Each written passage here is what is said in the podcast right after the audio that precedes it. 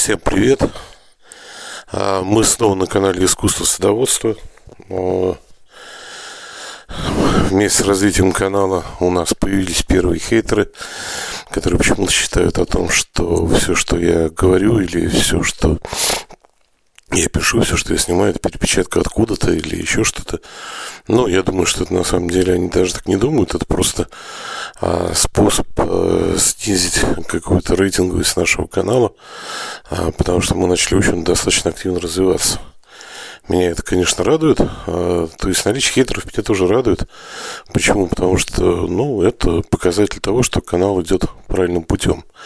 А вот сегодня хотел бы я вот затронуть несколько тем. Первая тема, вот это, собственно говоря, мои первые успехи в посадке рассады в этом году, вот рассада томатов и перца, они уже высажены и, как говорится, ждут первого пикирования. Что меня радует, да, то, что очень неплохо проявили себя в этом году и здорово. На рассада. Вообще моя комната сейчас похожа на что-то из фильма «Джентльмены», да, то есть там стоят лампы, подсветки, и это. Сейчас как раз сижу, ощущаю себя ну, практически наркобароном, только единственное, что э, рассада бароном э, по-настоящему. Вот. Радует то, что рассада развивается, а рассада понемногу движется, ну, какие сорта особо порадовали, да, то есть, по крайней мере, на этой стадии. Очень неплохо американский Чарли Чаплин, очень неплохо Марлст Страйп, хорош Карнабель, как всегда, хороша Фенда, один из любимых моих сортов, очень неплохо Бонапарт. Очень хорошо себя ведет мак, значит, от Сакаты. Пингбуш также неплохо, череблоссом. Значит, ну, есть какие-то такие неплохие результаты с Чероки Грином, есть неплохие результаты с Блэк Кримом. Ну, в общем-то, так вот все э, из того, что я хотел бы вам доложить. Вот эти вот сорта у меня особо хороши, и не будет даже какой-то небольшой излишек. Поэтому обращайтесь, если кто-то рядом в Подмосковье, сможем, наверное, даже что-то и продать. А что еще немаловажно, да, многие спрашивают, чем подкормить рассаду. Вот, э, многие говорят о том, что покупного грунта достаточно для того, чтобы рассада чувствовала себя великолепно и прекрасно на, на протяжении всего этого. Но это немножко не так. Почему? Потому что, ну, рассада — это вообще вещь такая, которую мы должны потом посадить в открытый грунт и дождаться максимального плодоношения. Вот для того, чтобы мы дождались максимального плодоношения, для этого мы необходимо дать две вещи, да, то есть сбалансировать вегетационный и генеративный рост этой рассады. И вот для вегетационного роста я даю, собственно говоря, стартово вегетативного роста я стартово даю удобрение Яра желтое. Если не нашли, то ищите любой аналог, найдете его в интернете. Есть у Солары аналоги, есть Уралхима, тот же самый соларовский расфасованный старт, да, но он называется типа удобрение для рассады, потому что Солара тоже Уралхим. Вот, значит, ну и это будет первая стадия, она будет происходить скоро мне при первом пикировании.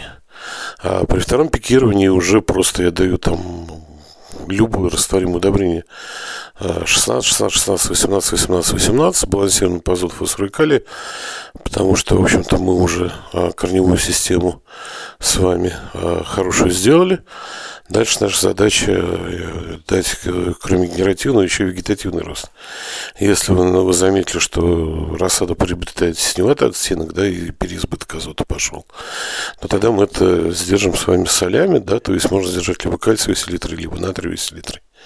Любой из видов селитр, да, то есть немножко подзасолить почву, собственно говоря, изменить ее электропроводность. Это с точки зрения рассады, что меня порадовало, что меня... Он, кстати, да, по перцу блестяще себя проявил каптур. При этом каптур, один из моих любимых сортов, это так называемая сортотип капи, исключительная такая паприка с крайне богатым вкусом и вообще, в принципе, который... У меня жена прекрасно делает консервы, она сначала его немножко подзапекает, потом маринует. А литровая банка съедается в течение одного дня, и это просто это, что-то великолепное. Что о рассаде еще, да, не забывайте ее подсвечивать. Солнышко, у нас солнечная активность весной так крайне низкая. В этом чего бы вы ни делали, на подоконнике ультрафиолета вообще мало. Вот, поэтому у меня стоят лампочки ультрафиолетовые такие, у меня стоят ртутники такие красивые, которые дают ультрафиолет, ну, с свечением очень ясно, яркое, у многих стоят розовые лампочки, но розовых лампочек потребуется просто больше, чем этих, нет, по-моему, не ртутные, это натриевые светильники, вот, такие достаточно яркие-яркие, ярко-желтый цвет, как в теплицах. Вот. Они ведут себя блестяще, и единственная проблема, да, что они дают достаточно жар, поэтому я их даже немножко подзавысил над, над моей рассадой, чем, собственно говоря, первично они были сделаны. Со света они дают очень-очень порядочно, да, то есть у меня сейчас освещается пространство занятой рассады где-то в размере порядка четыре квадратных метров. Вот так вот. Может, даже больше будет в ближайшее время. Вот эти четыре квадратных метра у меня полностью освещаются моими лампами досвечивания. Часть рассады стоит на подоконнике, но все равно до нее лампа добивает, и досветка идет в полный рост. А теперь что еще хотел сказать? Читаю, но, значит, я соседних, так сказать, блогеров, слушаю соседних блогеров, и что меня начинает убивать, это вот как раз это именно народные рецепты, связанные с кипячением кустов, по весне с обработкой чуть ли не чайной соды, ну, чем угодно, да, то есть там моя бабушка проливала там, я не знаю, последнее что-то было вообще какое-то бредовое, да, чем проливалось квасом, маслом там и всем остальным, и вот меня это что бесит, да, то есть, что, много, во-первых, много читателей, во-вторых, многие это начинают повторять делать, да, и в двадцать первом веке, повторяю, это продолжают делать. Вот что мы делаем с помощью кипятка на черной смородине, дорогие мои друзья? Мы избавляемся от клещей, которые могут навредить смородине. Ну, в двадцать первом веке это просто смешно, потому что вермектины, за которые была получена в свое время Нобелевская премия, уже изобретены более чем тридцать лет тому назад. Уже есть проклейм, уже есть тибирон, уже есть фитоверм. Берите любое средство по вашей, так сказать, кошельку и получите полностью экологически чистое растение, и не прибегая к такой сурово-агрессивной вещи, как кипяток. Да, многие мне пишут о том, что вот и ешьте сами свою химию, да, то есть, а как вы будете вообще на кустах избавляться от мучнистой росы? Вот, или там от манилиоза. Ну, дело в том, что, например, законодательство некоторых стран вообще при случае обнаружения, например, фитофторы заставят вас выкопать полностью весь ваш участок и утилизировать за ваши же деньги. Картофель, пораженный фитофторой, или там томат, пораженный фитофторой. Почему? Потому что никто не хочет, чтобы что-то началось у фермера, рядом с находящимся с вами. А здесь, в России, это как бы нормально. Ну и что, я живу с фитофторой и ничего. Я живу с мучнистой росой и ничего. Да с манилиозом живу, и то, что к соседу перенесется пчелка, меня это тоже не очень сильно волнует. Это должно очень сильно волновать, поэтому весной давайте вместе с вами проведем профилактическую обработку кустарников. Весной, когда снег стает, проведите профилактическую обработку кустарников препаратами меди. Они работают при достаточно низких, но положительных температурах. Поэтому работайте, но работайте в том числе и по приствольному кругу, потому что гриб не только на дереве, но гриб еще и, ко всему прочему, находится в приствольном круге, и поэтому обрабатывайте всегда это. Я обрабатываю, честно говоря, даже либо препаратами меди, ну, у меня есть отдельный опрыскиватель под препараты меди, под бордовскую смесь, но почему, как бы, ну, менее он, как говорится, пластичен, что ли, этот препарат, хотя работа блестящая, да, то есть я больше предпочитаю работать с самым обычным фундазолом, ему миллион лет, но работает точно так же при низких температурах великолепно, подавляет большее количество грибов, ну, вот кто привык работать с препаратами меди, работайте ими. Единственное, что хочу сказать, что держите под это просто отдельный опрыскиватель, потому что если вы потом вольете в них другой пестицид, то большинство пестицидов, они с препаратами меди конфликтуют, поэтому что в избежании чего-либо конфликтного, да, просто делайте это все в другом опрыскивателе, чтобы потом просто, если забыли промыть, не испытывать чувство глубочайшего потрясения и глубочайшего неудовлетворения содеянным. Народные рецепты, вообще, мне кажется, они уже стали... Так сказать, у меня был мой друг, да, вот он есть и сейчас, один тоже известный агроном, Валер Шикер, значит, он всегда говорил о том, что народные рецепты – это такой тип, значит, какой-то заговор или наговор, черное вороненое крыло, значит, кровь девственницы и так далее. И типа вот тогда как бы тогда дачник в это поверит. Вот удивительная вещь, но да, реально ведь а, если вы хотите, да, что-то уж совсем из народных рецептов, то человеческие жидкости точно будут у вас работать как народный рецепт блестящий. Можете даже закапывать прокладки до под яблони, и тогда у вас будет прекрасный урожай яблок, потому что вы восполните дефицит железа. А моча у нее, собственно говоря, тот же самый, та же самая формула, что и у карбамида эн аш два дважды цэ о, поэтому единственная проблема, вы ее все-таки разбавляете, если вы хотите поработать своей собственной мочой.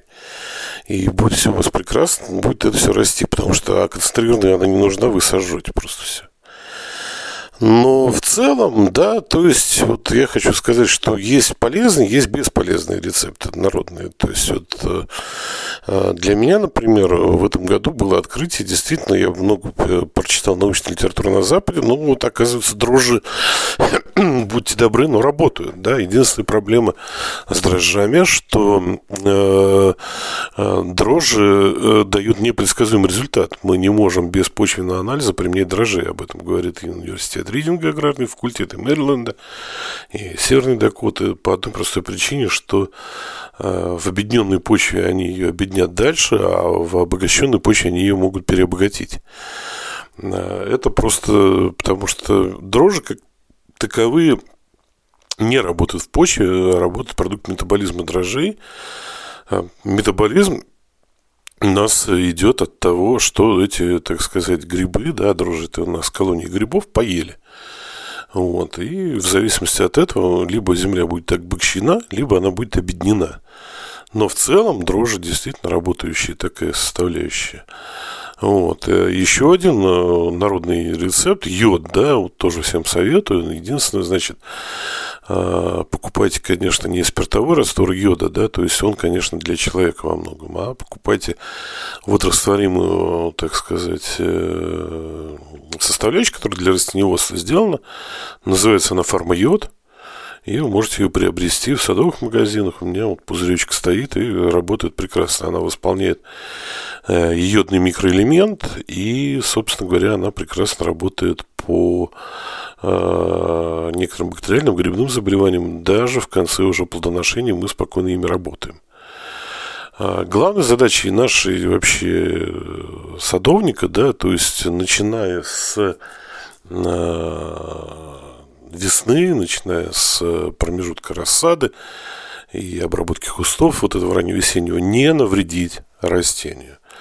вот, рассада, которая будет перекормлена азотом, да, которая будет перекормлена теми удобрениями, на которых написано, что оно рассадное, да, но оно никакого отношения к рассадному не имеет, она, к сожалению, будет жировать, она будет давать слабые цветочки, она будет красивого темно-зеленого цвета, но плодов будет мало.